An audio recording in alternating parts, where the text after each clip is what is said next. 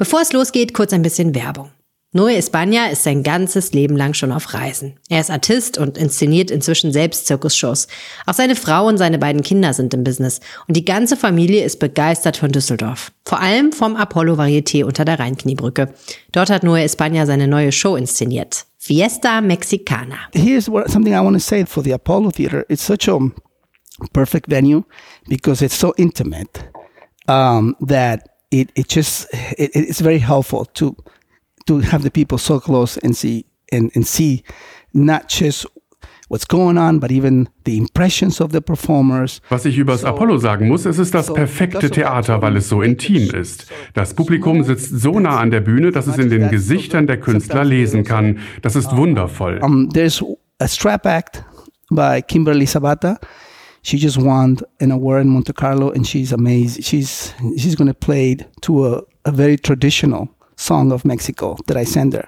And she's been working on putting together the act to that music. In der Show gibt es eine Strapatennummer von Kimberly Savata, die gerade einen Award in Monte Carlo gewonnen hat zu mexikanischer Musik. Sie macht unglaubliche schwierige Tricks. Die Hermanos Rodriguez zeigen ikarische Spiele, bei denen einer der Brüder den anderen auf seinen Füßen herumjongliert.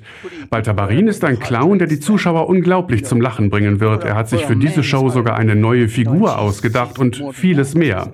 Alle Nummern werden dazu beitragen, das Publikum in einen Wirbelsturm aus Emotionen und Spaß und Aufregung zu versetzen. All the elements are going to be in there, just making this blast of, you know, emotions and fun and excitement. Fiesta Mexicana läuft noch bis 18. Juni im Apollo Varieté. Sichert euch jetzt Karten auf apollo-varieté.com. Und jetzt viel Spaß mit dem Rheinpegel-Podcast.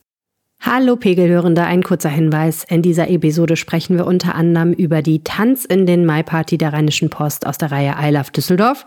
Leider muss diese Party verschoben werden. Mehr dazu findet ihr in den Shownotes dieser Episode.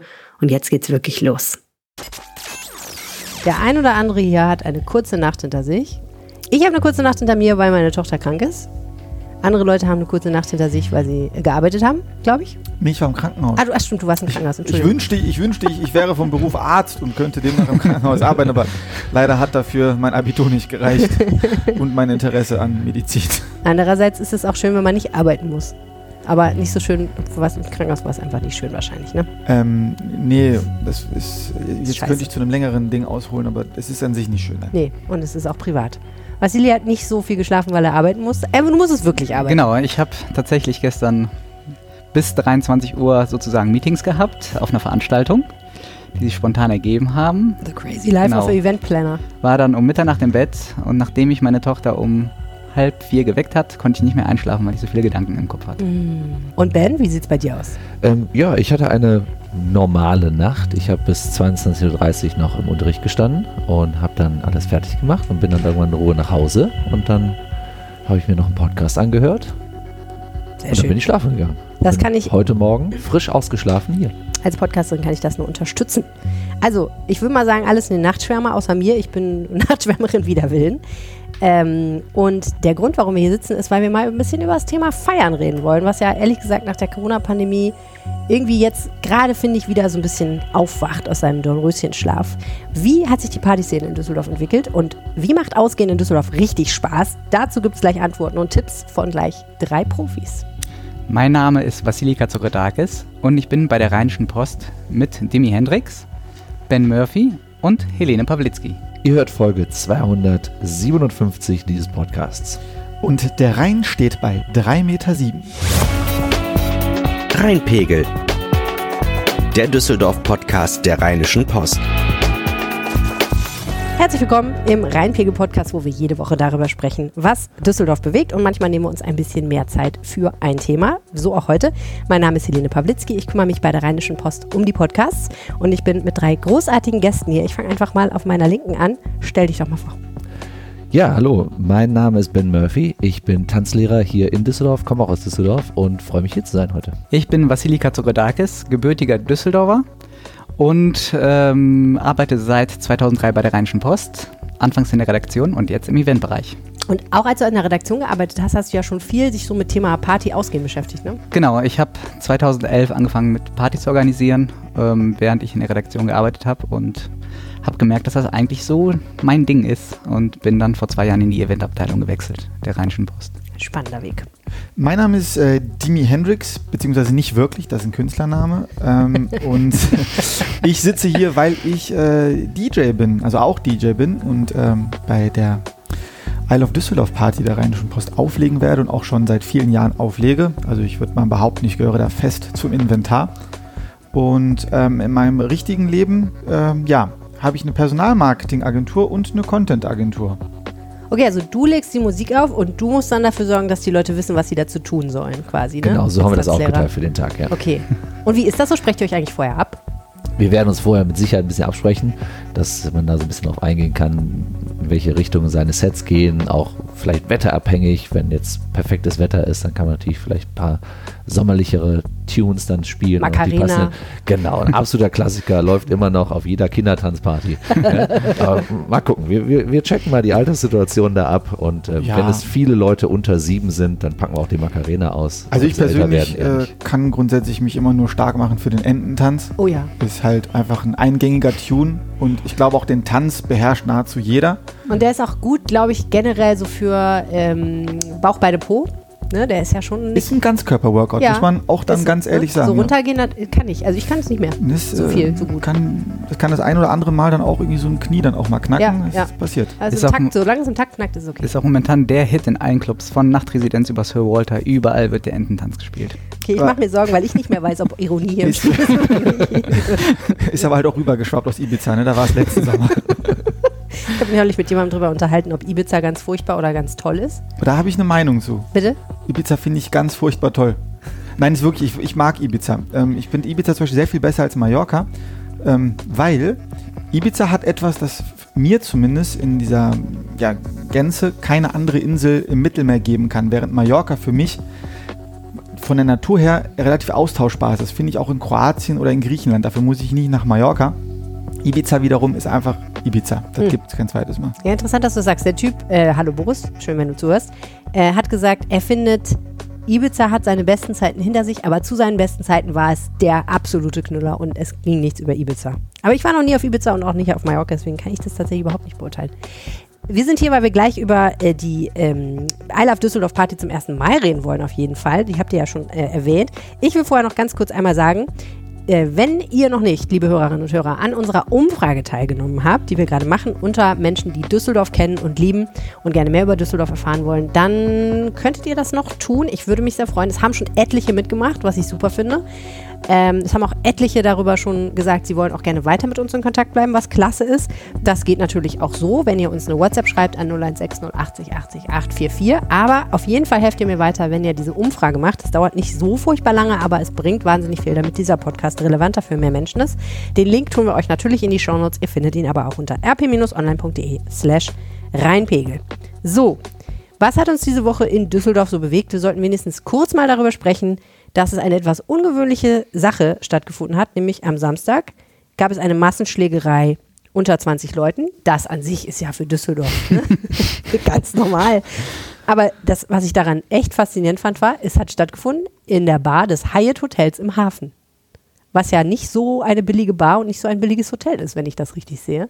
Und ein Ort, wo man, glaube ich, irgendwie so, ich stelle mir das so ein bisschen vor, wie wenn eine Massenschlägerei im Wohnzimmer von meiner Schwiegermutter stattgefunden hätte. Man steht so ein bisschen fassungslos davor und denkt so was, what is happening? Warum hier? Warum jetzt?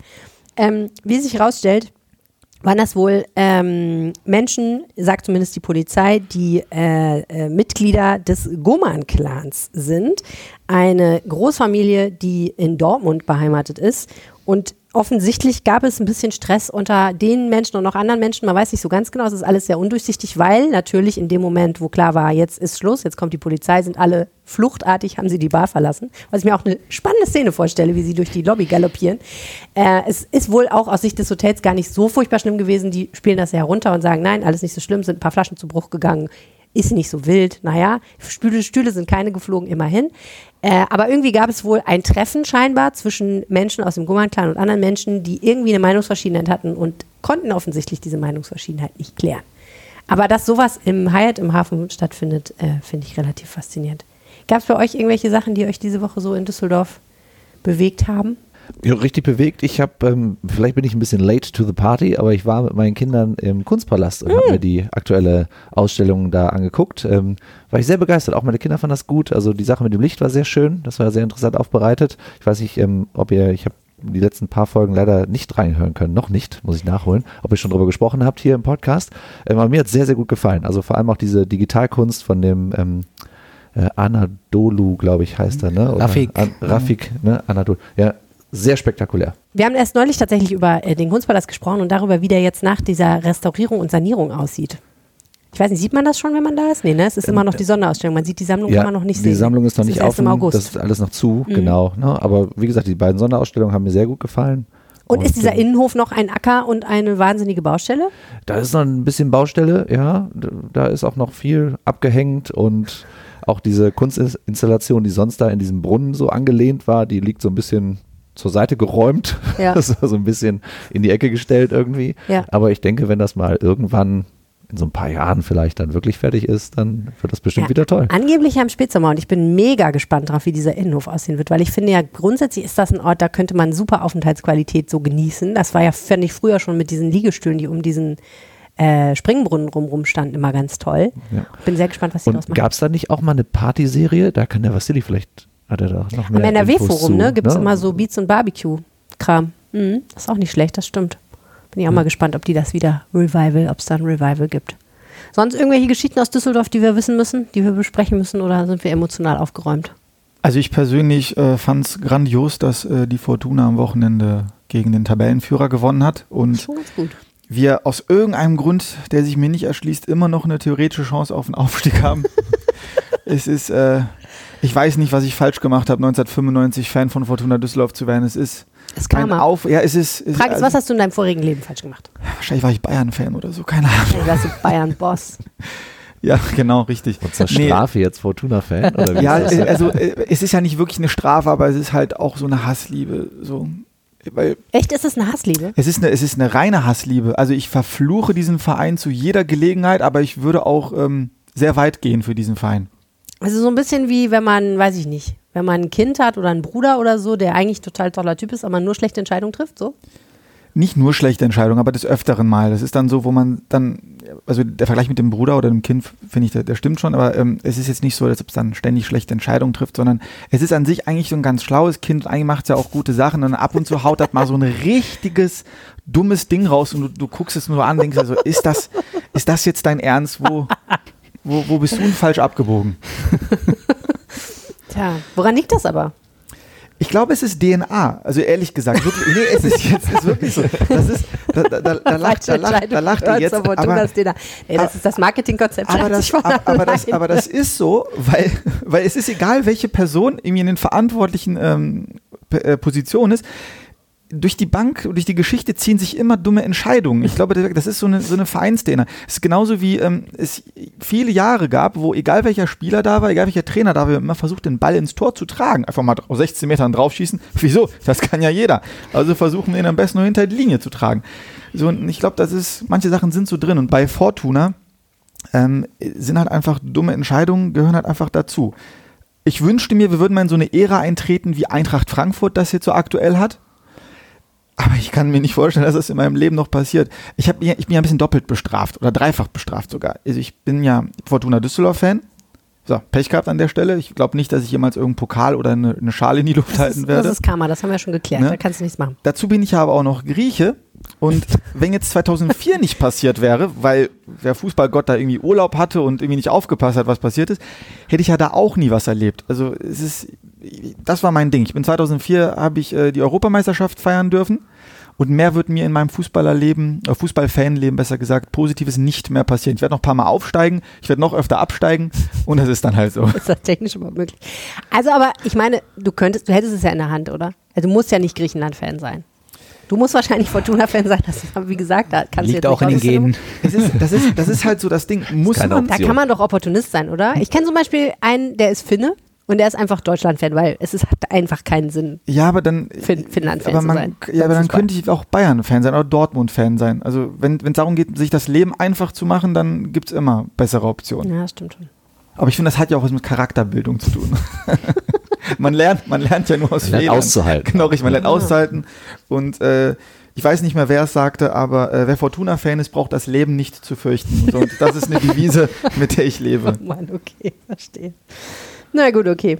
So, jetzt muss ich einmal kurz ein bisschen, müssen wir ein bisschen Hörerfeedback machen. Ähm, ich habe ja eine tolle WhatsApp-Broadcast-Liste mit super Reinpegel-Superfans und äh, ab und zu schreiben die mir mal, was sie so von den Episoden gehalten haben. Ich finde das immer sehr erhellend. Wir haben ja in der vergangenen Episode darüber gesprochen, dass die Stadt gerne möchte, dass mehr Menschen in der Altstadt wohnen. Und dafür einiges tun will, nämlich erstens äh, Investoren befördern will, dass die dort Wohnungen bauen und zweitens aber auch die Lebensbedingungen in der Altstadt ein bisschen verbessern, damit es überhaupt Spaß macht, in der Altstadt zu wohnen. Und ich habe da gesagt, mich könntest du bezahlen dafür, ich würde nicht an den Bolker Stern ziehen, aber ich glaube, es macht dann Sinn, in die Altstadt zu ziehen, wenn du eine Fernbeziehung hast, die dich am Wochenende befähigt, einfach die Stadt zu verlassen. Und dann unter der Woche kannst du da prima wohnen. Und Regina schreibt, ich wohne in der Altstadt, an der Grenze zur Karlstadt, mit Blick auf den alten Hafen, also ganz schön nett. Wir älteres Paar sind hier meistens nur an den Wochenenden und pendeln wochenweise zur Arbeit hinaus aus der Stadt, kennen aber jede Tages- und Jahreszeit hier. In der ruhigen Zeit von Sonntag früh bis Freitagmittag und Oktober bis März gehört die Altstadt uns, sagen wir. Die übrige Zeit teilen wir uns eben mit Touristen, Pärchen und Familien, Lärmstufe 0, Musikerinnen und Demonstranten, Lärmstufe 1 bis 2, Nachtschwärmern und Junggesellinnen, Lärmstufe 3 bis 6, je nach Alkoholisierung. Ich weiß jetzt nicht, ob die Skala nach oben offen ist, aber ich finde das eine gute Charakterisierung. Und wer ist alkoholisiert? Ähm, Ich glaub, das die Familien mit Kindern, die Frage. Du meinst, die Lärmstufe ist geringer, wenn man selber alkoholisiert? Deswegen, Stimmt, dann hört man nicht so gut, das ist wahr. Es war eine der ersten Sachen, die mir mein Vater beigebracht hat über Alkohol, dass man, wenn man mit jemandem zu tun hat, der sehr, sehr betrunken ist, dass man dann sehr laut reden muss, interessanterweise. Wir haben vorgesorgt mit Lärmschutzfenstern und Klimaanlage, sonst kann man im Sommer nicht durchschlafen und wir leben gerne hier in all dem Gewusel, der Kunst, dem Konsum, wo alles fußläufig erledigt werden kann. Lange Rede, kurzer Sinn. Wohnraum in der Altstadt ist sicher nichts für junge Familien, aber eine Option für lärmtolerante Singles und Paare. Das fand ich irgendwie eine sehr, sehr gute Haltung zu dem Thema irgendwie. So, weil man einfach sagen muss, klar, nicht jeder muss in der Altstadt wohnen, macht vielleicht nicht für jeden Sinn, aber für jemand wie Regina macht das Sinn und sie fühlt sich da wohl und dann ist es doch super. Kann man diesen Wohnraum prima nutzen. So, und dann habe ich noch gefragt, wie ist es eigentlich mit euch und Ausgehen in Düsseldorf? Und da haben wir ganz viele Antworten bekommen. Also, ich äh, trage mal vor und ich bin sehr gespannt, was ihr dazu sagt. So, Frauke schreibt, sie kommt aus Wuppertal, die Junggesellinnen, Junggesellen, also ich vermute Junggesellinnen, Abschiede in der Altstadt. Auch wenn es an so manchen Samstagen zu viel geworden ist, da viele Gruppen unterwegs waren. Also das ist eine Erinnerung, die sie dazu hat, wo man ja selber, die meisten Leute fluchen ja so ein bisschen auf diese Junggesellenabschiede ne, und denken Ich auch. was ist da los? Es ist auch schwierig, finde ich, weil die ja natürlich schon, die quatschen einander an und wollen einem irgendwelche Pintchen verkaufen oder irgendwelchen anderen Tönnes. Ja, es gibt ja solche und solche Junggesellenabschiedskonstellationen. Ne? Also es gibt ja auch einfach Truppen, die sind ja wirklich nett und sympathisch und feiern ja auch gerne. Und dann gibt es halt auch andere, die ja, übertreiben es dann und haben dann Bedürfnisse, Ja. irgendwas nachzuholen. Ich glaube, mein Hauptproblem mit denen ist eigentlich sind die T-Shirts. Weil ich immer denke, okay, es ist vollkommen okay, so ein T-Shirt zu tragen, wenn du sehr betrunken bist, aber du warst ja nicht betrunken, als du dieses T-Shirt entworfen hast. Und wahrscheinlich auch noch nicht so betrunken, als du es angezogen hast. Warum hast du so ein T-Shirt, wo sowas draufsteht? Ich verstehe dieses ganze Ding mit den T-Shirts oder diesen Kostümen sowieso nicht. Also ich, ich muss ja mal dazu sagen, also Vassili und ich kennen uns ja schon sehr lange und ich war auch bei Vassilis Junggesellenabschied dabei. Aha. Aha. Und wir waren nicht in der Altstadt. Ähm, wir waren aber in Hamburg, ist jetzt nicht weniger asozial gewesen. aber ähm, trotzdem, wir haben ihm nichts angezogen. Der hat jetzt kein komisches T-Shirt. Ihr wart einfach angehabt. nackt, das ist okay. Wir, wir sind nackt rumgelaufen, Ja. so wie Gott uns schuf. Nein, also wir haben es, finde ich, eigentlich ganz, ganz geil gemacht. Also sein, Genau. Bruder hatte eine, hatte, sein Bruder hatte eine Schnitzeljagd vorbereitet und das war, da waren wir auch noch nicht angetrunken. Also wir mussten einfach so ein paar Fragen zu Hamburg beantworten.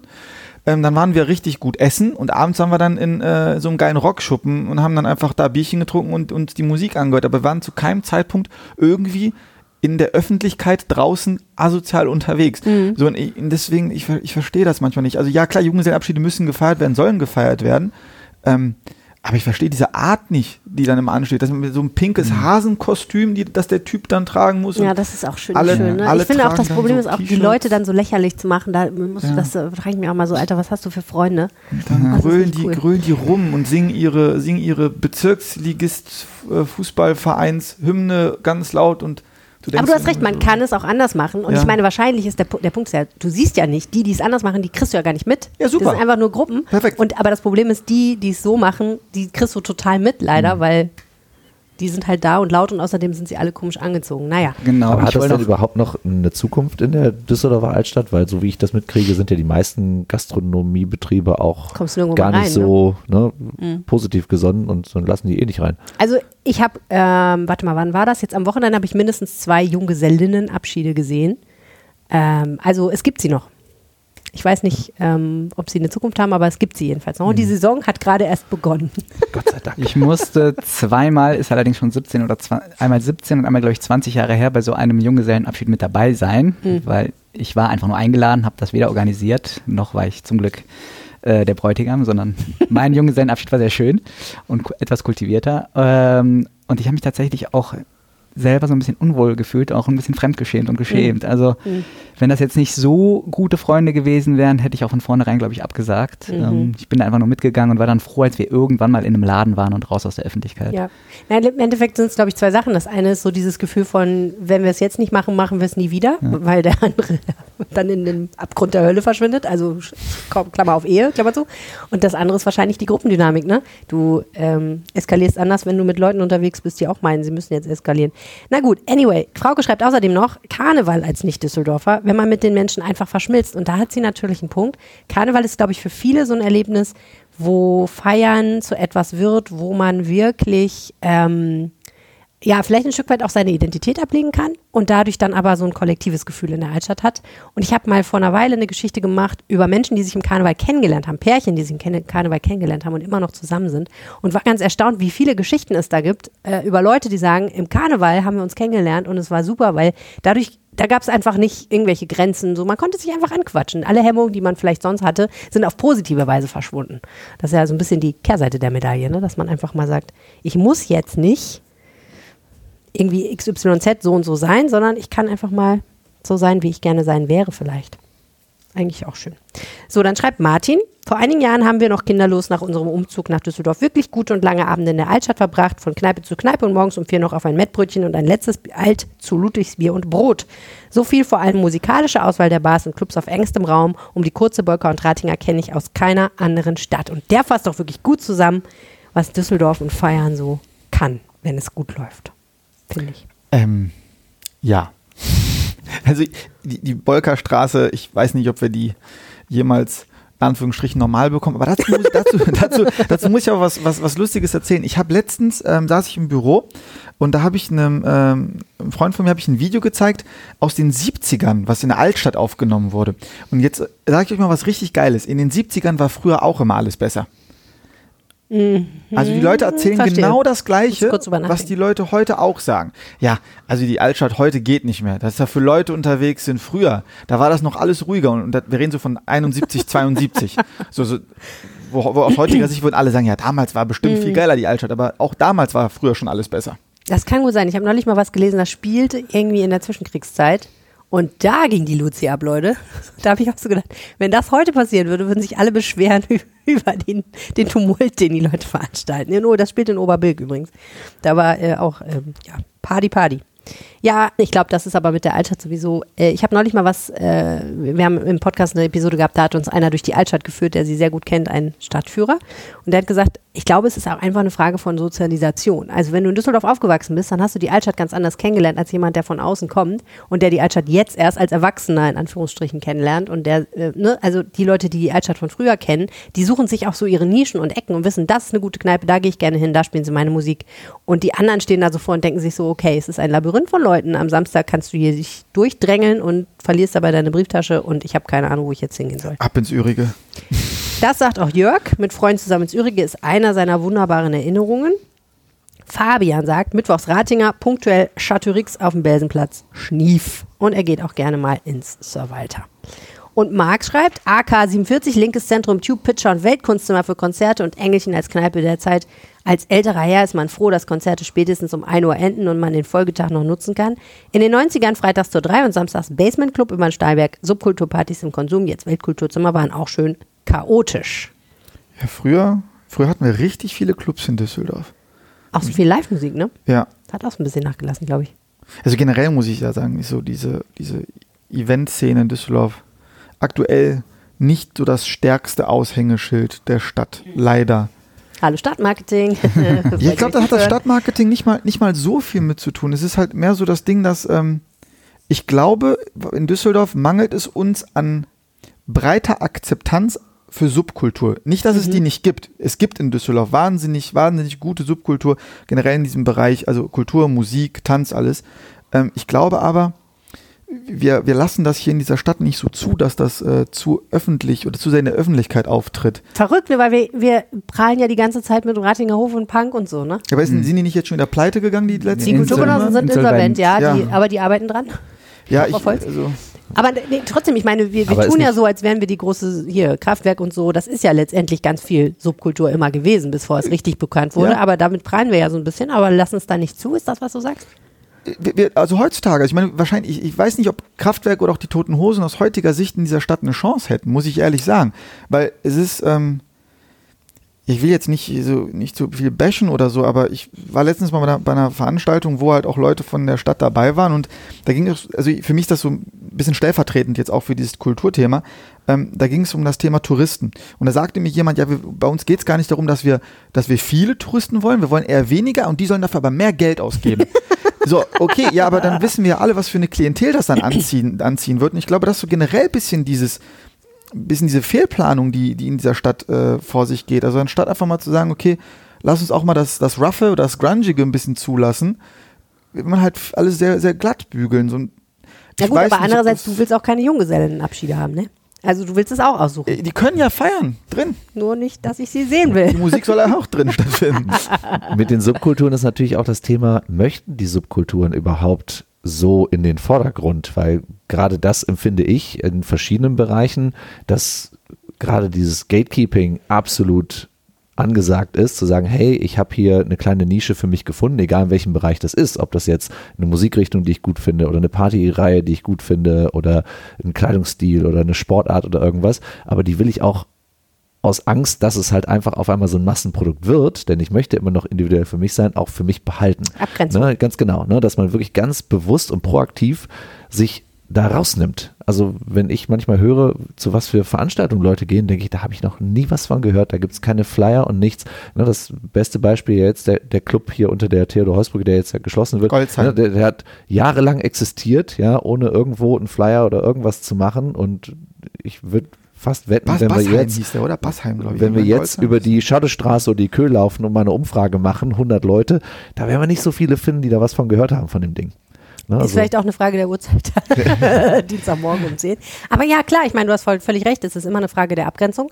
Äh, ehrlicherweise war es das ja wahrscheinlich schon zu Ze Hochzeiten des Ratinger Hochs und des Punks auch. Ne? Das, so, da hat sich nicht jeder wohlgefühlt und musste dahin. Und ähm, selbst dann als das später klar war, dass das was Wichtiges ist und was Gutes, was da seinen Ausdruck findet und, und etwas, was ähm, so richtig weltbewegend auf so eine Weise ist, war das ja wahrscheinlich für Leute, die davon gehört hatten und da mal hingehen wollten und sich das mal angucken wollten, die von außen kamen, gar nicht so einfach, das zu finden, dahin zu gehen, da tatsächlich auch Zugang zu, zu finden, weil der Zugang halt dann doch sehr exklusiv war auf so eine Weise. Das hat Subkultur ja so an sich, völlig richtig. Gibt es das beim Tanzen eigentlich auch? Ähm, dieses Subkultur-Ding, dieses, ja. ja. klar, ganz klar.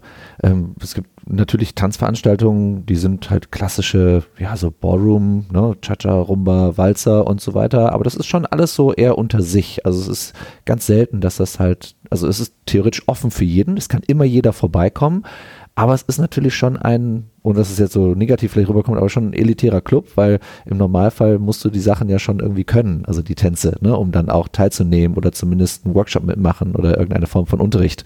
Das ist natürlich, wenn ich mir eine bestimmte Musikrichtung drauf schaffen möchte, dann gehe ich halt einfach zu einem Konzert oder abonniere die passende Playliste in meinem Streamingdienst oder irgendwas mhm. und dann bin ich da drin. Ne? Dann, dann kann ich daran teilnehmen. Das ist natürlich beim stilisierten Tanzen nochmal eine andere Sache und da ist auch egal, ob das jetzt ein Paartanz ist oder eine Hip-Hop-Szene ist oder die Breaker-Szene oder irgendwas. Ne? Da muss ich ja schon irgendwie was mitbringen, um da auch ein echter Teil von zu werden. Ja. Ne? Und da dauert das, also die Einstiegsbarriere ist relativ hoch, da ich im Zweifel auch viel Training investieren muss, um ein Teil davon zu werden. Ja. Aber grundsätzlich ist man für Besucher im Normalfall immer offen. Also man kann jederzeit zu jeder Salsa-Party gehen, zu ne, jeder äh, West Coast Swing Party und so weiter. Ja. Wir müssen kurz ein bisschen Werbung machen und äh, dann geht's weiter und wir sprechen weiter über die Frage, wie kann man eigentlich in Düsseldorf den meisten Spaß haben, wenn man ausgeht. Vielleicht gibt es solche Farben nur am Meer. Rosa, grau, hellblau und grün. Ein gedeckter Lavendelton, ein Flecken tiefes Rot, helles Gelb, das sich an dunkles Blau schmiegt. Das Bild ist nicht groß, aber es scheint von innen zu leuchten. Wenn du ein Aquarell malst, weißt du, wie es ist, das Meer zu sein. Frühmorgens, im ersten Licht. Ethel Adnan kannte das Meer. Große Teile ihres Lebens verbrachte sie in der Hafenstadt Beirut und an der Bucht von San Francisco. Sie muss oft gesehen haben, was die meisten von uns nur im Urlaub zu Gesicht bekommen. Wie es ist, wenn die Sonne wie ein Scheinwerfer Teile der Landschaft erhält, während andere von dunklen Wolken verschattet werden. Wie die Farben auf einmal hervortreten, als hätte gerade jemand frische Ölfarbe auf eine Leinwand aufgetragen. Sehen statt malen. Malen statt sehen. Schreiben. Eigentlich ist das Edel Adnans Profession.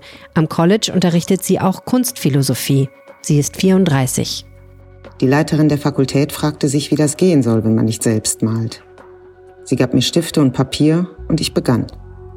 Sie sagte, ich bräuchte keine Ausbildung. Ich sei Malerin. Also fuhr ich fort. Eine Dichterin, eine Malerin. Französisch, Arabisch, Englisch.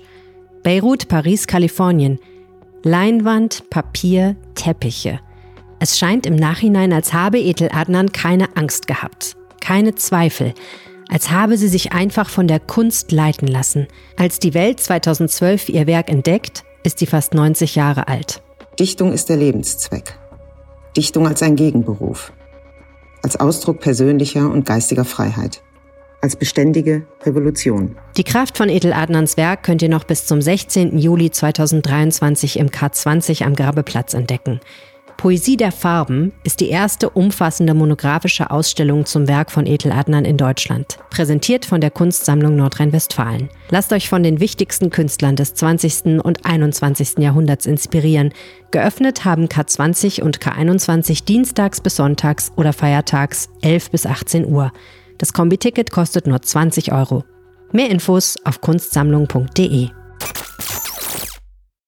Und wir sind zurück. Ich habe noch drei Hörerrückmeldungen. Zwei sind ganz kurz. Karl schreibt, seine beste Erinnerung ans Feiern in Düsseldorf ist zu weirder Trance-Musik im Cube-Keller tanzen. Und Christian schreibt die langen Nächte auf der kurzen Straße, was ich einfach sehr poetisch ist, fast ein Haiku. Die langen Nächte auf der kurzen Straße. Und dann hat Diana noch geschrieben, ähm, als ich noch in Köln wohnte, war ich mit meinem Freund und seinen Freunden in der Cocktailbar auf der Ratinger. Ich glaube, die gibt es noch. Als wir zurückfahren wollten, stand mein Auto plötzlich in einer mit Pöllern abgesperrten Straße und nur durch Glück und eine freundlichen Anwohner kamen wir wieder raus. Ich glaube, das geht vielen Leuten so, dass das in der Altstadt mal eben passiert. Zu guter Letzt hat mir mein Freund noch ins Handschuhfach gereiert. Aber die Erinnerung ist irgendwie lustig. Ja, ich, äh, ich meine, das macht irgendwie ehrlich gesagt auch ähm, Erinnerung ans Feiern aus, finde ich. Ich werde auch nie vergessen, wie ich mal einen relativ betrunkenen Freund aus einem Club abtransportieren musste und eine andere Person und ich hatten ihn rechts und links unterm Arm. Und auf einmal reißt er sich los, schreit, das kann ich noch, galoppiert los und macht einen Bocksprung über einen Pöller. Und der andere Typ so, oh nein, hat er echt Angst, dass ähm, der Pöller an einer ganz schlimmen Stelle landet. Aber es ist nichts passiert. Er konnte es tatsächlich noch. Also hat mich sehr beeindruckt, weil vorher hat er nämlich im, auf dem Fußboden des Clubs geschlafen. Ja, ist ja ausgeschlafen gewesen und fit. Also. Ja, aber er war, er war wieder topfit, so sieht das aus. Das ist ja eigentlich das, was man sich für so eine Party, wie du die jetzt veranstaltest, die I Love Düsseldorf Party am 30. April, was man sich wünscht, oder? Solche Geschichten. Bocksprünge über Pöller. Da Bocksprung und Mai, das passt doch auch irgendwie zusammen. Genau, da gibt es bestimmt auch einige lustige Geschichten, weil es ist ja mittlerweile die 48. Party seit 2011 dieser Reihe. Was? Und ähm, ja, da haben sich wahrscheinlich Warte mal, wie viel sind das pro Jahr? Viele, was? Zwölf, nein, 48? Meine genau. Güte. In elf Jahren? Das ist, äh, Kommt eigentlich hin. In drei, 13 Jahren. 13 Jahre. Ich sage elf, weil so Corona waren keine richtigen Jahre. Aber, ein Aber das waren etwas mehr als vier Partys pro Jahr. Wow. Genau, eine Zeit lang. Muss man auch erstmal organisieren. Bei wie vielen davon war ich eigentlich dabei? Das würde mich jetzt mal interessieren. Ich glaube seit 2015. Also ich habe das erste Mal mich aufgelegt, da war das im Lesal und danach war ich bei jeder genau. dabei. Müsste man schauen, wann das Lesal geschlossen hat, weil die Party war im Dezember, als das Lesal geschlossen hat. Das war so eine, eine der Abrisspartys dort. Okay. Das Bittere ist ja, also das Bittere und das Schöne zugleich, dass mittlerweile all diese Dinge auf Social Media dokumentiert sind. Das heißt, es, das Internet vergisst ja nicht, ne? Das heißt, die Geschichte mit dem Bocksprung ist nicht dokumentiert, leider, weil das war noch äh, bevor wir alle auf Instagram waren. Aber inzwischen geht ja nichts mehr im Nachtleben ab, ohne dass irgendwer davon ein Video macht irgendwie, ne? Ich weiß nicht, ob das gut oder schlecht ist. Scheiße. Ja. Wäre besser, wenn die Leute nicht das Gefühl hätten, sie würden gefilmt. Es ist einfach, also ich bin ja ganz großer Fan von, von Erinnerungen schaffen und machen. Aber, also ich meine, Erinnerungen sind halt Erinnerungen, wenn man, ne? wenn kein man, Video wenn man, wenn man so ultra betrunken ist, wie bestimmt viele ja schon mal in ihrer, in ihrer Jugend äh, und ihren 20er Jahren waren, ähm, muss das unbedingt für die Ewigkeit dokumentiert sein. Also ich äh, habe, es gibt leider auch von mir Videos, wo ich nicht gerade nüchtern durch die Gegend laufe. Aber ich bin froh, dass äh, das erst in Anführungsstrichen zu späteren äh, Jahren aufgetreten ist, so als ich dann in meinen äh, Teenie-Jahren war und so die ersten Erfahrungen mit Alkoholkonsum äh, gemacht habe, da hatten wir alle noch äh, Handykameras, die ungefähr ja, denen ähneln, Sowieso verschwommen denen, aus de, genau, denen ähneln, mit denen wir heutzutage noch UFOs filmen, wenn wir denn welche sehen. Ja, das stimmt. Ja, ja, ach, und ich meine, es gibt auch Sachen, ich möchte auch nicht so unbedingt beim Tanzen gefilmt werden, weil ich Angst davor habe, wie es aussieht. Also, Fand weil es fühlt sich natürlich super an, aber ich glaube nicht, dass es so gut aussieht, wie es Ja. sich anfühlt. Also wir machen das bei uns in der Tanzschule auch so. Wir haben relativ wenig, was, also in Kursen oder so wird gar nichts fotografiert oder gefilmt. Da bringen wir auch nichts raus über unsere Social Media Kanäle. Das machen wir gar nicht. Ähm, auf großen Veranstaltungen, Events, klar, natürlich, da gibt's dann schon mal ne, einen kleinen Clip irgendwie. Wir haben ja auch große ähm, Turnier-Events, die wir veranstalten. Und klar, die Leute, die da aktiv an Turnieren teilnehmen, die haben sich da schon Gedanken zu gemacht, dass sie im Zweifel auch gefilmt werden und viele von denen wollen das natürlich auch, um dann Dinge auszuwerten und so weiter. Das wird natürlich verwertet von uns, keine Frage. Und das äh, benutzen wir auch. Aber ansonsten bei uns im Unterricht selber machen wir da nichts. Ähm, ab und zu schon mal auf einer Party, aber dann auch wirklich so, ja, ganz sporadisch und auch so, dass man jetzt nicht eine Person oder ein Paar explizit filmt, sondern mehr so ein bisschen so, so die Stimmung auffangen. Ne? Und ähm, da habe ich auch grundsätzlich bei anderen Partys nichts dagegen. Also ich meine, wenn ich durch die Social Media Kanäle der diversen Clubs und so scrolle, da ja, finde ich es auch nicht schlecht, wenn man mal so sieht, was ist da eigentlich so los, dass man so ein Stimmungsbild mal hat, ne? Oder auch bei den ne, ähm, Love Düsseldorf Partys, ne, da gibt's ja dann auch immer so die eine oder andere Story, die dann so zu sehen ist, ne, dass man einfach mal sieht, hey, da ist richtig was los, ne, die, die Musik gefällt mir oder die Deko ist cool. Das, das sind ja schon gute Sachen. Ich glaube, es ist einfach eine Frage der, der Masse an Videos und Fotos, die gemacht werden. Genau, und das sind ja auch noch die Partyfotos, die professionell gemacht werden, zum Beispiel auf tonight.de erscheinen. Da ist es ja auch wichtig, dass die Leute sich wohlfühlen, wenn sie zu sehen sind. Und da ist auch die Anweisung an den Fotografen, alle Fotos, wo man denkt, die Leute fühlen sich nicht wohl bei dem Bild, bitte sofort löschen. Und natürlich wird dann nochmal drüber geschaut. Und wenn man dann objektiv sagt, okay, das Foto ist nicht so glücklich, dann wird es natürlich gelöscht. Und wenn irgendeine Person, auch wenn man selber denkt, das Foto ist eigentlich super, aber sagt, nee, da, da finde ich meine Arme nicht gut getroffen oder meinen Bauch nicht gut getroffen, dann nehmen wir das natürlich auch raus und würden sowas auch nicht Wirklichkeit bin ich veröffentlichen. gar nicht so dick. Das sieht nur auf dem Foto aus. Äh, manche Kameras verzerren tatsächlich. Ja. Ja. Ja. Vor allem die Handykameras. Die Rettung jetzt. Es liegt nur an den Kameras. Ich bin mir da ganz, ganz, ganz, ganz sicher. Es ist ja auch mittlerweile ein fetter Trend, dass Menschen, die Partys veranstalten oder Clubs tatsächlich betreiben, darauf achten, dass es Instagrammable Spots überall gibt. Ne? Wir haben neulich im Podcast berichtet über einen neuen Club, der in der Altstadt öffnet, wo die auch gesagt haben, so, wir haben hier extra das und jenes und dieses Feature gemacht, weil überall soll es Orte geben, wo sich die Leute gerne fotografieren, weil sie im Hintergrund irgendwas haben, was wahnsinnig spektakulär ist. Ich glaube, da gibt es einen Wasserfall im Treppenhaus oder sowas. Ist halt, ist halt Werbung, ne?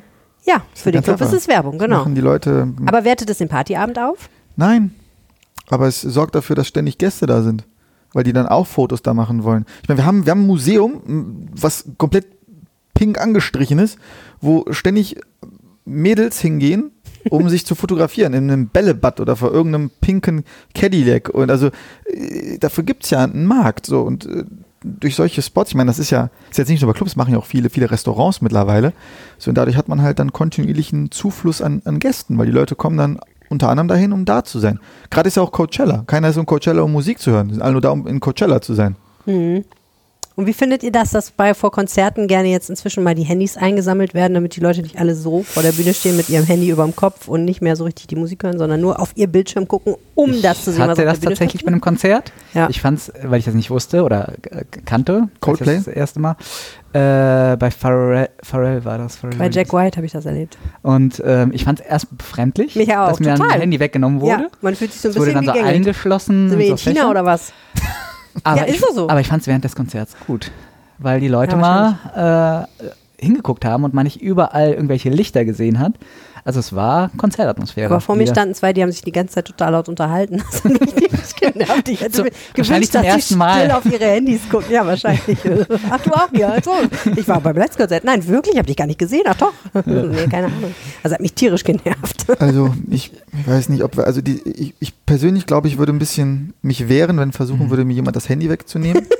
ähm, Auch körperlich. aber, genau, auch körperlich, aber, jetzt kommt das große Aber, ist ja wie mit, wie mit allem im, im Leben oder in unserer heutigen Gesellschaft. Ich finde, wir sollten alle mal irgendwie langsam so ein bisschen Selbstdisziplin äh, an den Tag legen und es schaffen halt nicht, das ganze Konzert zu filmen, sondern einfach mal den, den, den Moment zu genießen und da zu sein. Weil ich meine, du filmst das, was willst du denn danach machen? Wer guckt sich das an? Genau, wer, wer, wer, wer, 60 mit, Minuten. Mit wem setzt du dich hin und dann zeigst du dem das Handy und sagst, übrigens, hier, guck mal, war bei Apache, hier 60 Minuten, brauchst du, brauchst du keine Karte kaufen, guckst dich an.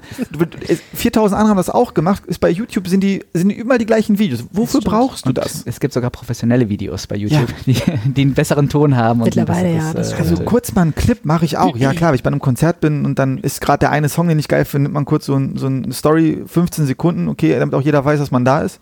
Aber das ganze Konzert durchgehend zu filmen. Das Problem ist ja, weiß der nicht. Tod des Bootlegs ist ja, dass alle gleichzeitig filmen. Ne? Also früher war das ja. so, einer hat vielleicht mal heimlich eine Aufnahme gemacht und dann war mal was Exklusives in der Welt, was dann tatsächlich auch einen Informationswert hatte, ne? weil vielleicht klar. diese Version nie wieder gespielt wurde.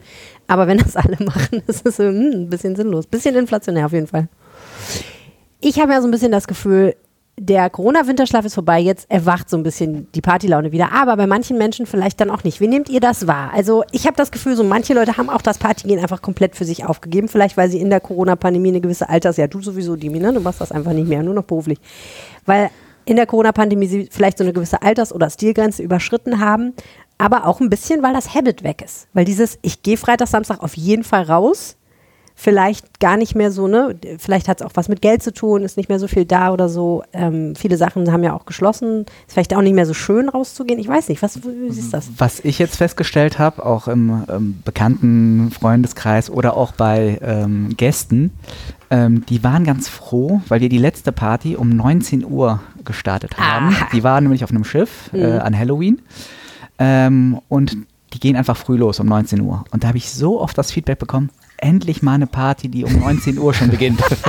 und das waren Leute Anfang 30. Also, Weil man, ja, äh, ohne Scheiß, das ist doch so. Du sitzt und seit Hause und Corona, so, oh, ja, und viele bis 21 sagen auch, seit bleiben. Corona, man ist im Homeoffice und wieso soll man bis 22 Uhr dann warten, äh, bis es losgeht? Oder sich Weil man zu- nicht mehr nach Hause muss, oder sich zu duschen, organisieren, machen, genau, antrinken. oder sich nochmal Man ist ja schon betrunken. noch mal zu organisieren. Nach dem Homeoffice. man ist auch schon aufgestylt. Während- also, während- sorry, während aber ich weiß nicht, wie ihr das macht, aber ich äh, ja, bin dann schon fest. Muss ich nochmal über Homeoffice nachdenken bei mir. Oder, oder dass man sich erstmal irgendwo treffen muss, um dann um 12 Uhr in einen Club zu gehen, der um 10 Uhr aufmacht. Um 12 Uhr fängt es erst richtig an. Und Also deswegen, 12 Uhr finde ich auch echt spät. Nee, Obwohl, nee, warte mal, das, nee, früher sind wir auch um 12. Ja, du hast recht. Ich bin früher um halb eins erst oh in die Resi ne? gegangen. Um Ja, ja. halb, heute, wenn mir heute jemand sagen würde, um 0.30 Uhr verlässt heute würde ich sagen, bist, bist Banane?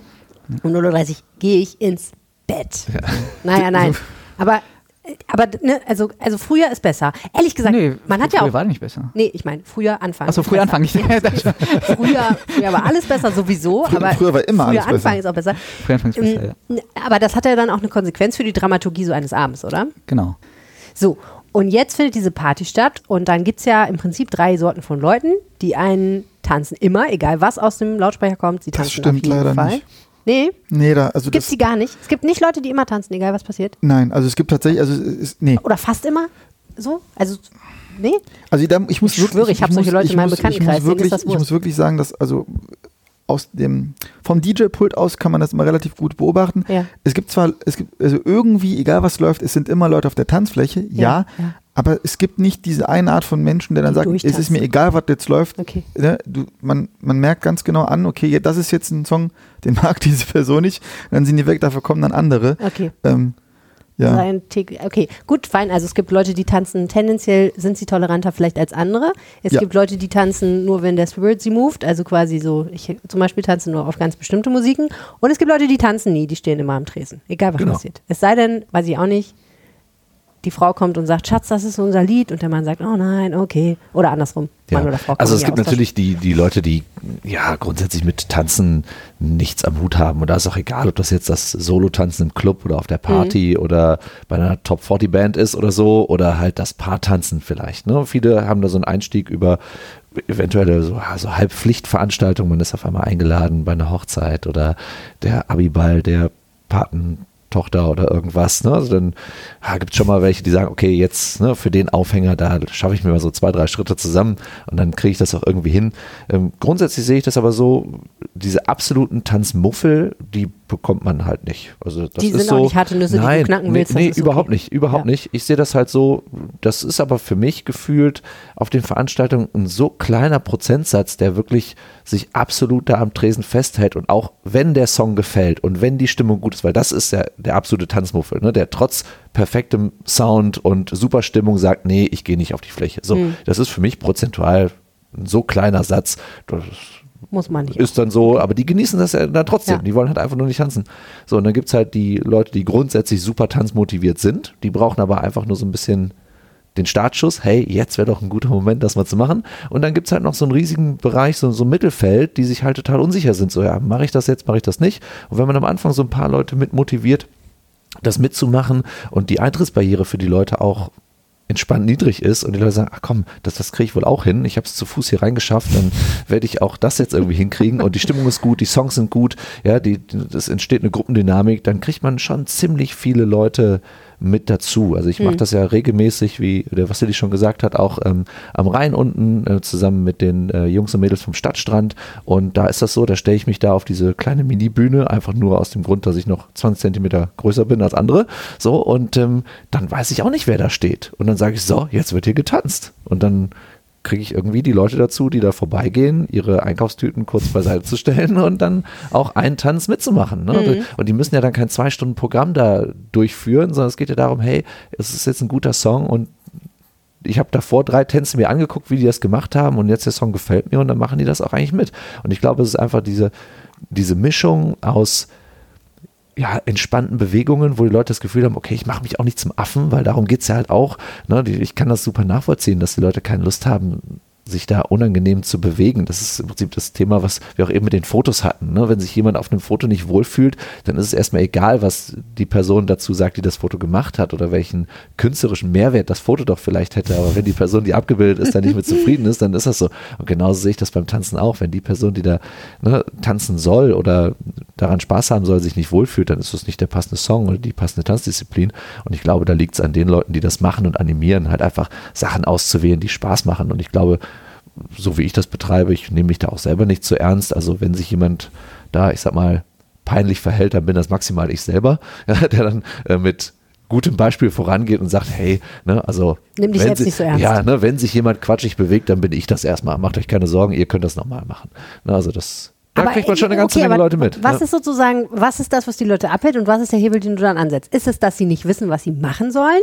Ja. Ist, sie, dass sie, ist, es, dass sie, ist es, dass sie nicht wissen, was sie machen sollen? Ja, dass sie genau. hören irgendwie die Musik und denken, klingt eigentlich ganz gut, aber ich weiß jetzt nicht, wo ich meinen Fuß hinstellen Genau. Im Tanzen ist es aber so wie in allen anderen Bereichen auch. Also die Menschen wollen ja immer drei Dinge wissen, wenn sie irgendwo daran teilnehmen möchten, müssen, sollen. Das ist ja auch mal so eine Sache. Sind die Leute freiwillig da oder nicht? Ja, die Leute wollen immer wissen, was passiert jetzt? Was ist meine Aufgabe in der Zeit? Und im Idealfall, wie geht es danach weiter? Das sind so drei Dinge, die wollen Menschen immer wissen. Und das auch, ob das jetzt beim Tanzen ist, ob ich das mache oder ob das vielleicht hier in der Redaktion ist. Ne? Wenn ein Meeting angesagt ist, dann wollt ihr immer wissen, okay, ähm, was ist das jetzt? Ein Meeting, wie ist das Thema? Soll ich irgendwas machen? Muss ich was vorbereiten? Ja, und dann ne, so, so, so ein Ausblick vielleicht, hey, gibt es eine Idee, wie lange dauert das? Ist das? Dauert das jetzt einen ganzen Tag oder ne, bin ich nur für 20 Minuten hier? Das ist ja immer interessant zu wissen. Und wenn man diese drei Informationen hat, dann macht man ziemlich viel Quatsch mit. Okay. Und wenn ich das hinkriege, den Gästen diese drei Informationen zur Verfügung zu stellen, dann machen schon mal ziemlich viele mit. Also die Motivierten machen mit. Okay, So, warte und mal, aber Moment, also Partytanzen in Mai, der Setting ist ja, Ja, klar. So, was, genau. warum bist du hier? Du bist hier, weil du eine Karte,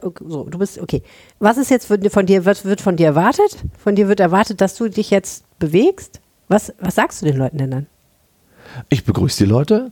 Ich fange erstmal ein bisschen mit denen zu interagieren. Dann gucke ich mal, wie so die Stimmung ist. Und dann fange ich in Ruhe an mit ganz, ganz einfachen Sachen. Ich mache erst so ein bisschen Musik an. Dann fange ich an, mich dazu zu bewegen und animiere die Leute, das mitzumachen. Mache ganz einfache Steps, die wirklich theoretisch hier jetzt von uns in der Runde nachmachbar sind, ja, dass sie die auch, ne, ausprobieren können. Hinweis. Und ähm, das ist wirklich. Vielleicht probieren wir das gleich nochmal aus. Ja, ja. Gott sei Dank ist Podcast ja kein Videoformat. Gott sei ne? Dank habe ich aber mehrere Handys dabei. Wir Sehr das schön. alles filmen. Da sind wir auch wieder beim Vielleicht Thema. machen wir das gleich noch. Nee, also das wird so, so ein richtig schönes ähm, Mitnehmenprogramm. Die wie so, oh nein, wo ist hier der, wo ist hier der Notausgang? Und dann kann man das natürlich perfekt weiter ausbauen. Ne? Man kann Ja. weiter beim Solo-Tanzen bleiben, man kann auch in bestimmten Situationen zum Paartanzen übergehen, man kann das fließend ineinander übergehen lassen. Und die Leute haben immer wieder die Möglichkeit, auch neu einzusteigen. Also es ist jetzt nicht, wenn man die ersten fünf Minuten nicht mitgemacht hat, dann ist man für den Rest des Abends ausgezählt. Nicht bin ich leider raus, sondern es gibt immer wieder die Möglichkeit, auch mit einzusteigen. Ja. Okay. Und ich meine, es gibt ja aber auch Leute, also ich zum Beispiel, ich weiß gar nicht, ob ich mich wohler fühlen würde, wenn mir jemand Steps zeigt, ehrlich gesagt. Das finde ich irgendwie, was nachzumachen, was mir jemand anders gezeigt hat, finde ich irgendwie weird. Ich Ja. fühle mich dann so ein bisschen so wie, du bist dann so der Puppenspieler. Ja, also äh, vielleicht, also wir tanzen da jetzt keine aktuellen Musikvideochoreografien nach oder irgendwas. Also es ist schon äh, Zeug, was man auch Gangnam danach über Style. den, genau, richtig. Oh ne, damit fange ich an, unmittelbar nach dem. Ententanz, den wir eben schon besprochen haben. Erst Margarina, Ja. dann, okay. Genau, Mhm. richtig. Ja. Ne, damit mache ich mich direkt erstmal unbeliebt und dann habe ich früh Feierabend. Nein, das sind wirklich Sachen und das werden die Leute auch direkt erkennen, sagen, ah, okay, stimmt, das ist ja schon ziemlich der Move, den ich wahrscheinlich nach den ersten zwei Cocktails vielleicht auch fast freiwillig auf der Tanzfläche mache und dann nimmt man die Leute mit Fast und, freiwillig. ja, und Hilft dir eigentlich die auch- TikTok? jetzt Hilft ähm, dir TikTok, also gibt die Existenz von TikTok und die Tatsache, dass viele Leute sich Videos die ganze Zeit angucken, wo Leute tanzen? Ja. Hilft dir das? Ja. Weil die Ja. Hemmschwelle dann einfach sinkt, weil man sagt, okay, Genau. machen ja andere auch. Genau, machen andere auch. Und ähm, Wenn die das kann, kann ich das auch. der Erstkontakt ist viel Der einfacher. bescheuert aussieht, ne? dann Ich, ist nicht schlimm. Ja. Ich muss, um Kontakt zum Tanzen zu haben, und Kontakt zum Tanzen habe ich ja nicht nur, wenn ich das selber mache, sondern auch, wenn ich es mir angucke. Ne? Mhm. Also Kontakt zum Fußball habe ich auch, wenn ich mir ein Spiel im Fernsehen angucke und ich muss nicht selber auf den Platz oder ins Stadion oder irgendwas. Und äh, so sehe ich das beim Tanzen auch. Das ist, ich finde, also man kann ja über die Plattform diskutieren, gar keine Frage. Ja, da gibt es genug Ansatzpunkte, um da ne, eine gute Diskussion zu, zu führen.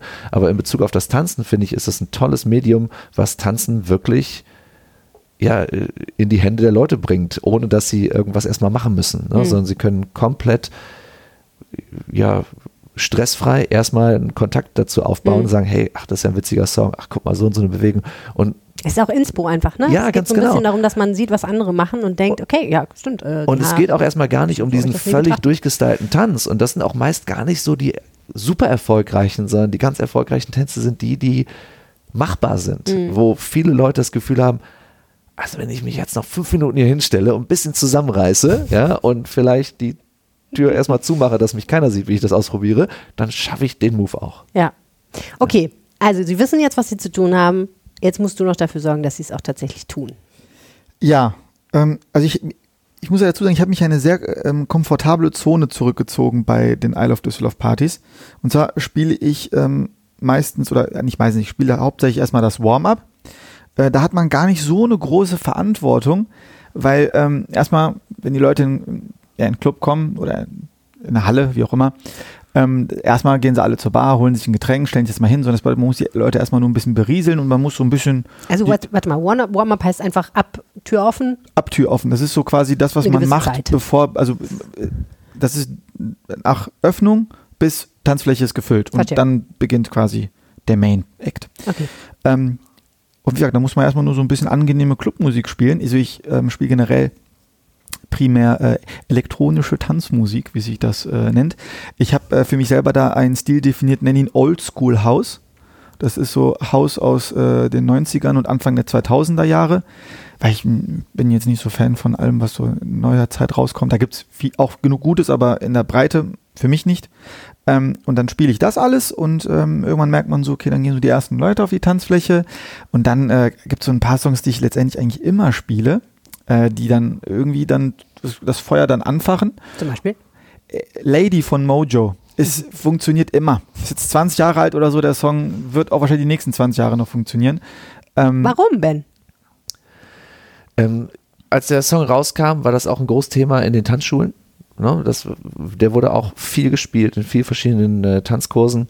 Ich glaube, der hatte damals schon so einen Retro-Charme. Ne? Der hat so, so, so einen 60s-Vibe, ja. Und ich glaube, das ist was, das funktioniert einfach. Ne? Man hat so ein bisschen das Gefühl, ähm, da könnte, wenn man ganz viel Fantasie hat, noch fast ein echtes Instrument mit dabei sein. Ja, so, das ist so, ne, das, ähm, man hat das Gefühl, ah, das Sample, das kenne ich irgendwo her, also das, das triggert eine ganze Menge Mhm. und du triffst dadurch natürlich unglaublich viele Menschen, weil Ja, okay. ganz viele verschiedene. massenkompatibel Ja, ganz genau, einfach. super massenkompatibel. Mhm. Ja. Okay. Also, Und tänzerisch halt auch. Ne? Du Ja. kannst von Solo bis hin zu stilisierten Paartänzen bis hin zu, ich wipp einfach halt nur an der Bar, geht halt alles tänzerisch. Ja.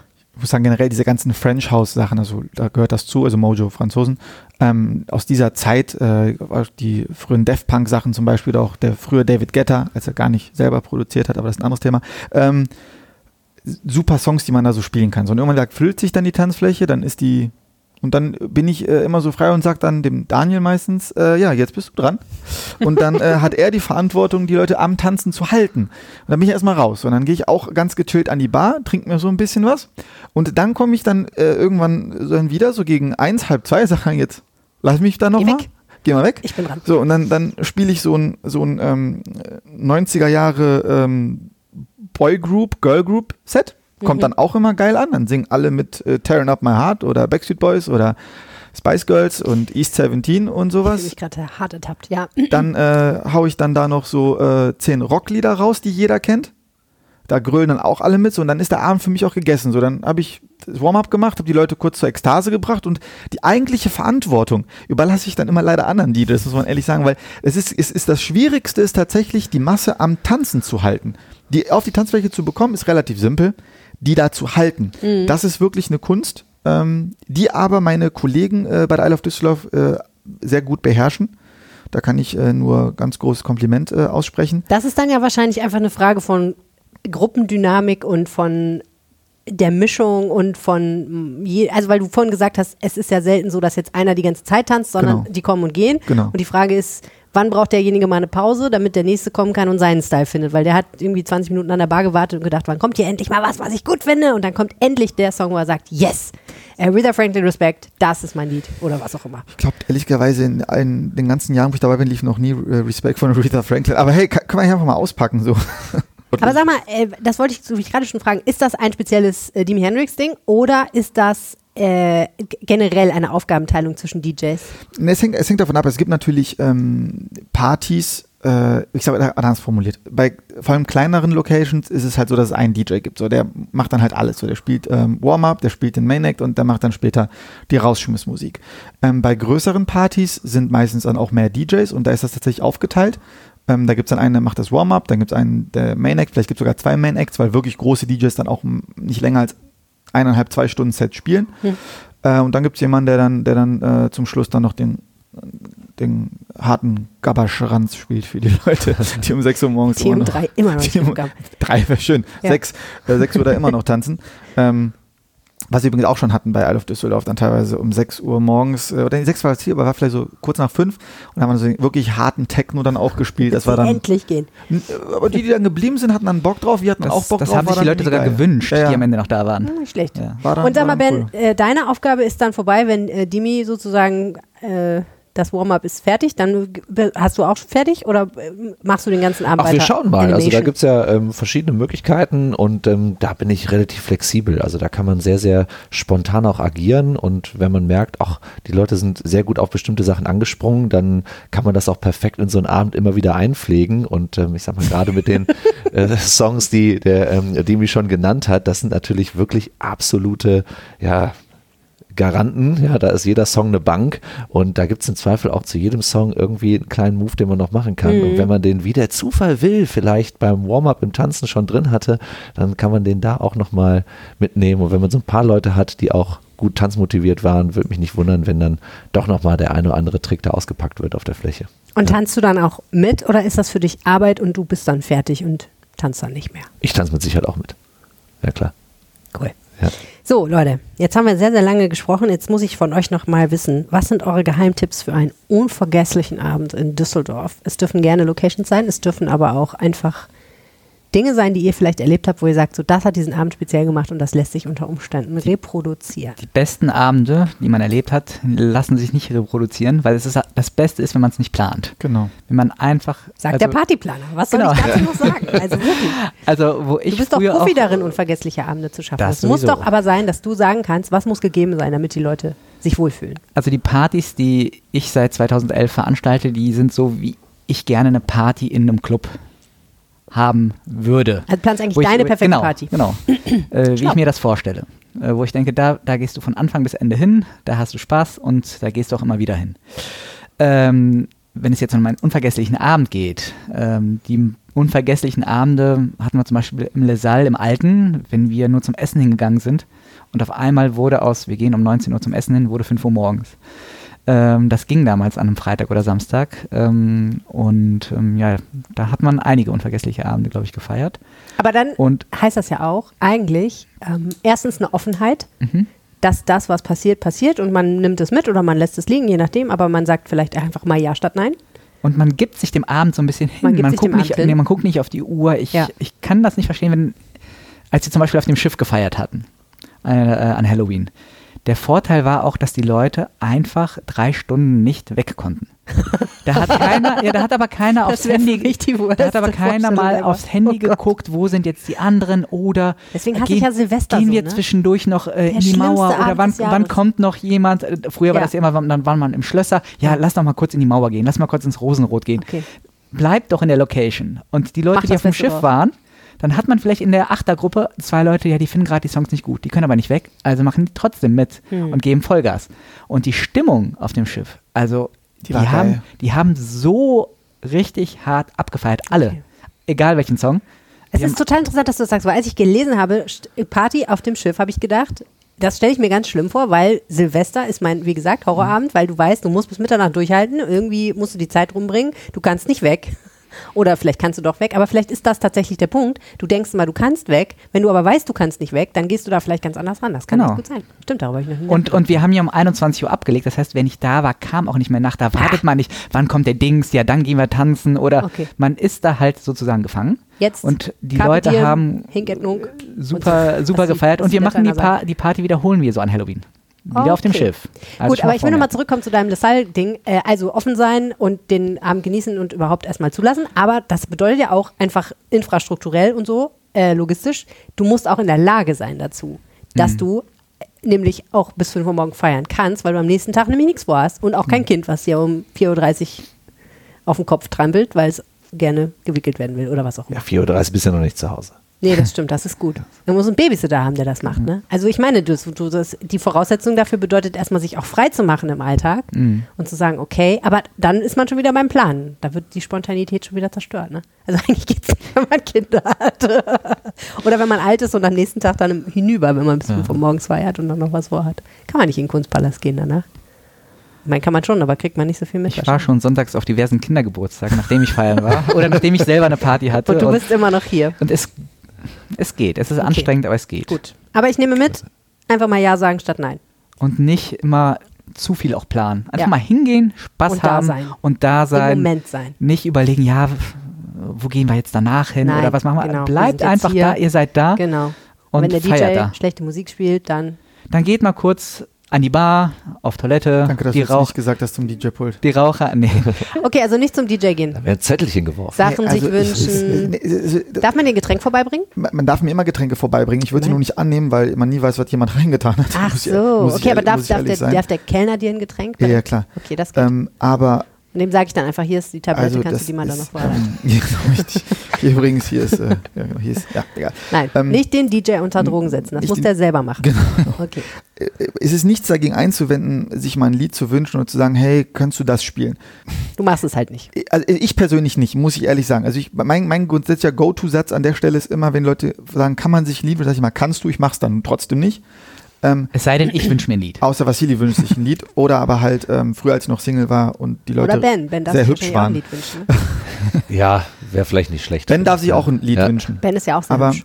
was ich, was ich nur aber ganz schlimm finde, ist, ist immer, ähm, das ist, das geht's nicht, nur- da geht's nicht um mir, sondern das äh, wird jeder DJ nachvollziehen können in diesem Moment. Ähm, zwei Sachen. Mhm. Äh, hast du einen AUX-Anschluss, dann kann ich mein Handy ja dran Ah, machen. das machen Leute? Ey, Really? also Okay, das ist hart übergriffig. das ist halt immer ganz schlimm und ganz schlimm finde ich auch immer, spiel das mal, alle werden das feiern. Ich sage immer alle, jeder, hier sind 1200 Leute und alle werden das feiern, alle rasten aus, alle. Ist okay, alles klar. Ich meine, einfach mal Ja sagen, Dimi. Einfach mal Ja zum Sagen. Einfach mal offen sein. Also fa- falls, falls ich äh, da einfach übrigens einfach die, die Frage jetzt auch aufgreifen darf, Ja, wegen, wegen äh, einfach mal Ja sagen. Ähm, also einfach mal Ja sagen als DJ, ähm, nein, äh, einfach mal Ja sagen für einen unvergesslichen Abend definitiv. Also ich schließe mich Vassili da an, dass äh, man sich einfach mal treiben lassen sollte, nicht, nicht zu viel planen, einfach mal sagen, okay, wo wollen wir hingehen und dann, dann schaut man einfach. Also die, die schönsten Abende, die ich in meinem Leben habe, sind wirklich komplett, oder hatte besser gesagt, sind komplett ungeplant passiert und sind meistens aus einer, aus einer ich sag mal, aus einem kleinen Event heraus entstanden. Okay, lass mal, lass mal ins Übrige gehen, zwei, drei Altbierchen trinken, die Sonne ist gut und plötzlich ist 4 Uhr, man hat aber immer noch Spaß. Also 4 Uhr nachts. Ähm, und ich glaube, das Entscheidende ist wirklich halt einfach die Gesellschaft. Also solange du mit Leuten bist, mit denen du eigentlich alles in deinem Leben teilen würdest, jede einzelne Sekunde, ähm, wird dieser hat jeder Abend das Potenzial, unvergesslich zu werden. Also ich glaube, es ist die Gesellschaft und die Offenheit, äh, einfach mal, mal zu schauen, was passiert. Je mehr man sich in irgendwas reinzwängt, weil, oh, jetzt ist Samstag, jetzt muss ich was machen, ähm, ist, äh, Dann ist die Erwartung auch hoch Ja, und richtig. die wird nicht erfüllt. Wenn man Genau. keine Erwartung hat, dann ist es einfach viel schöner. Dann kann man doch nicht enttäuscht werden, Ben. Ja. Ja, Geht auf also ich, Distanzen. ich, ich kann mich da auch nur anschließen. Also ne, dieses extrem durchgeplante ist natürlich dann immer ein bisschen schwierig und dann ist man auch ganz schnell wirklich schon in sehr, sehr professionellen Ligen unterwegs. Also entweder, wenn wir jetzt große Events veranstalten, ne, so, so wie du halt deine Partys machst, haben wir auch große Tanzevents mit Workshops, wo halt Leute unterrichten und so weiter. Das ist natürlich so durchgetaktet, aber dann hast du natürlich auch ein Publikum, was ganz explizit nur dafür auch kommt. Also die Leute nehmen sich das ja ganz aktiv vor und sagen, hey, da möchte ich jetzt dran teilnehmen und so weiter. Wenn es jetzt wirklich um das private Feiern geht und eine, eine Freizeit, Freizeit auch wirklich, dann äh, kann ich mich da euch allen nur äh, anschließen. Ne? Also dieses ungeplante, vielleicht wenn man so, so einen kleinen Rahmen haben möchte, weil das natürlich dann auch immer so, ja, dann, und wo fahren wir jetzt hin als erstes und so, das ist ja dann meist schon die erste Diskussion. Ähm, was wir früher schon ein paar Mal gemacht haben, wenn wir mit einer kleinen Gruppe unterwegs, also wirklich nur so zwei, drei Leute, ähm, in die Altstadt fahren und dann haben wir das so gemacht, wir gehen nur in Läden, wo noch niemand von uns war und trinken einen Drink. Und dann geht's weiter. Cool. So eine So. Art Roulette. Ganz genau. Ne? So, und dadurch ist natürlich die Erwartungshaltung auch einfach bei null, weil du landest halt, du weißt schon, du landest in seltsamen Läden. Ne? Also Aber es ist okay selber. zu bleiben, wenn man es gut findet. Ja, manchmal bleibt man auch einen zweiten Drink dann noch, ne, so, aber, und genauso ist es dann. Aber man hat schon mal so, so einen kleinen Aufhänger und sagt, alles klar, ähm, es ist hier keiner verpflichtet und man muss sich das jetzt hier auch nicht schönreden im Zweifel, sondern man geht einfach auch in den einfach Laden, nimmt einen Drink, okay. ganz genau. Ja. Und dann lachen alle drüber und sagen, ach, das ist ja witzig oder Ja. halt nicht. Und dann weiß aber auch jeder, okay, jetzt wechselt man den Laden. Und wenn man das wirklich mit so zwei, drei Leuten macht, und auch wirklich sich an die Regeln hält und sagt, okay, es darf wirklich noch niemand in dem Laden drin gewesen sein Ja. vorher, dann Ja, entdeckt man auf einmal wirklich sehr, sehr seltsame Geschichten. Bis hin zu irgendwelchen Bars, wo man nicht wusste, dass da Bars sind, wo man dann an der Tür klopft und irgendwer eine Luke aufmacht und dann da reingeht. Und Ja, das hatte ich mal im Dortmunder Hauptbahnhof, gab es mal eine ganze Weile eine, ich glaube ehrlich gesagt eine Schwulenkneipe namens Die Fledermaus. Und da sind wir dann irgendwann mal hingegangen, weil einer gesagt hat, wir müssen jetzt mal in die Fledermaus gehen. Wir sind natürlich sonst immer dran vorbeigegangen. Und da musste man auch klopfen und wurde reingelassen. Und ich sage euch Leute, die hatten die gepflegteste, sauberste Damentoilette, die ich in meinem ganzen weil die noch nie besucht wurde. naja, gut, aber ich war auch schon in schwulen Bars, da war die Damentoilette wirklich ein Sauhaufen, weil offensichtlich niemand sich bemüßigt fühlte, sie mal zu putzen, weil warum? Aber das war wirklich unfassbar angenehm und schön. Und ansonsten war es auch ein netter Laden, leider gibt es den nicht mehr. Das war der Rheinpegel. Vielen, vielen Dank fürs Zuhören. Äh, wenn ihr uns was sagen möchtet, könnt ihr das machen. Entweder per WhatsApp an 0160 80 80 844. Dann könnt ihr auch gerne auf unsere Rheinpegel WhatsApp Broadcast-Liste kommen. Oder ihr könnt mir schlicht und einfach eine Mail schreiben an rheinpegel.rheinische-post.de. Wenn ihr eine Botschaft habt an Ben, Vasili oder Dimitri, dann geht das natürlich auch über diese Mailadresse. Das leite ich gerne weiter. Mich findet ihr ansonsten auch noch auf Twitter, LinkedIn und Instagram. Und wo findet man euch, wenn man euch unbedingt was sagen möchte? Zum Beispiel, was du spielen sollst bei der Party oder welche Moves man lernen will? Nein, Scherz. Aber wenn man euch was sagen möchte oder euch finden möchte oder buchen möchte, wie geht das dann, Ben? Ja, mich erreicht man am besten über die Tanzschule Dresden hier in Düsseldorf. Ist ja eine feste Institution seit 1947, glaube ich, mittlerweile. Und äh, darüber kann man mich am besten kontaktieren. Ich bin noch nicht so lange, Bist noch nicht noch nicht ganz dabei, so lange da, aber dabei, schon- aber schon schon deutlich über 20 Jahre jetzt da. Und äh, wenn man mich kontaktieren möchte, einfach über die Tanzschule Dresden. Und ähm, da kann man mich am besten erreichen. Ja, Demi? Ähm, Also es gibt viele Möglichkeiten, mich zu kontaktieren. Ich glaube jetzt die unproblematischste und äh, einfachste ist über Instagram, Dimi Hendrix. Ähm, aber dazu muss ich noch sagen, wer sich das jetzt nicht merken kann, dann merken möchte, ich habe nächste Woche, die ganze Woche, den äh, Mein Düsseldorf-Account der Rheinischen Post. Großartig. Also da äh, könnt ihr auch noch ein bisschen was über mich äh, und mein, mein Leben erfahren. Wobei ich weniger über mein Leben erzähle, als mehr über Leute, die ich persönlich wichtig für diese Stadt finde. Cool. Bin ich sehr gespannt drauf. Ich werde äh, das mir angucken. Vielleicht ist ja der ein oder andere Interviewpartner für diesen Podcast dabei. Möglich. Wäre doch schön. So, Vassili, sollen die Leute dir auch was sagen dürfen? Mich findet man am besten bei LinkedIn oder auch auf Facebook. Und ähm, ja, wer mir eine Mail schreiben will, party.rheinische-post.de. Das ist die beste E-Mail-Adresse. Wieso bin ich nicht auf diese Idee Party.rheinische-post.de. Ich glaube, so, ich glaub, so eine sollte ich mir auch machen. Für, einfach für meine Firma. Wir machen zwar keine Partys, aber einfach nur, damit ich eine E-Mail-Adresse habe, die Party-Ad ist. Ja, Party-Ad ist eine gute E-Mail-Adresse, auf jeden Fall. Ja. Und jetzt haben wir noch das Wetter vom Wetterstruxi für euch. Was gibt es großartig zum Wochenendwetter zu berichten? Es ist viel Unbeständiges dabei. Ich glaube, so kann man schon mal ganz gut zusammenfassen. Wir gehen jetzt aber trotzdem in die Details. Und damit grüße ich euch ganz herzlich zum Wochenendwetter. Der Freitag wird insbesondere am Nachmittag teils kräftige Schauer bringen und da gibt es dann auch mal so ein leichtes Gewitterrisiko noch dazu. Fernab dieser Schauer kommt die Sonne dann zwischendurch auch mal besser durch. Die Temperaturen steigen auf maximal 17 Grad an. Der Samstag bringt uns längere trockene Phasen. Wir werden noch einen sehr freundlichen Start in den Tag erleben. Und am Abend zieht dann wieder neuer Regen auf und das Ganze dann bei so grob 10 bis 20 Grad maximal. Und dann blicken wir noch auf den Sonntag, denn der wird ab dem Mittag dann erneut Regen bringen es ist im Moment noch so, dass wahrscheinlich erstmal das Ganze in Schauer stattfinden wird und am Abend diesen, werden diese Schauer dann eher in diesen ähm, ergiebigen Regen übergehen und dann wird sich dieser Regen vermutlich auch bis in den Montagmorgen halten. Die Temperaturen liegen bei 10 bis 16 Grad und dazu ist es dann in Schauernähe auch ziemlich stürmisch. Und dann blicken wir noch kurz auf die neue Woche, denn diese bringt uns weiterhin unbeständiges Wetter so richtig Frühling ist nicht in Sicht und die Temperaturen gehen auch erstmal wieder auf unter 10 Grad zurück. Das wird sich dann vermutlich zur nächsten Wochenende ändern.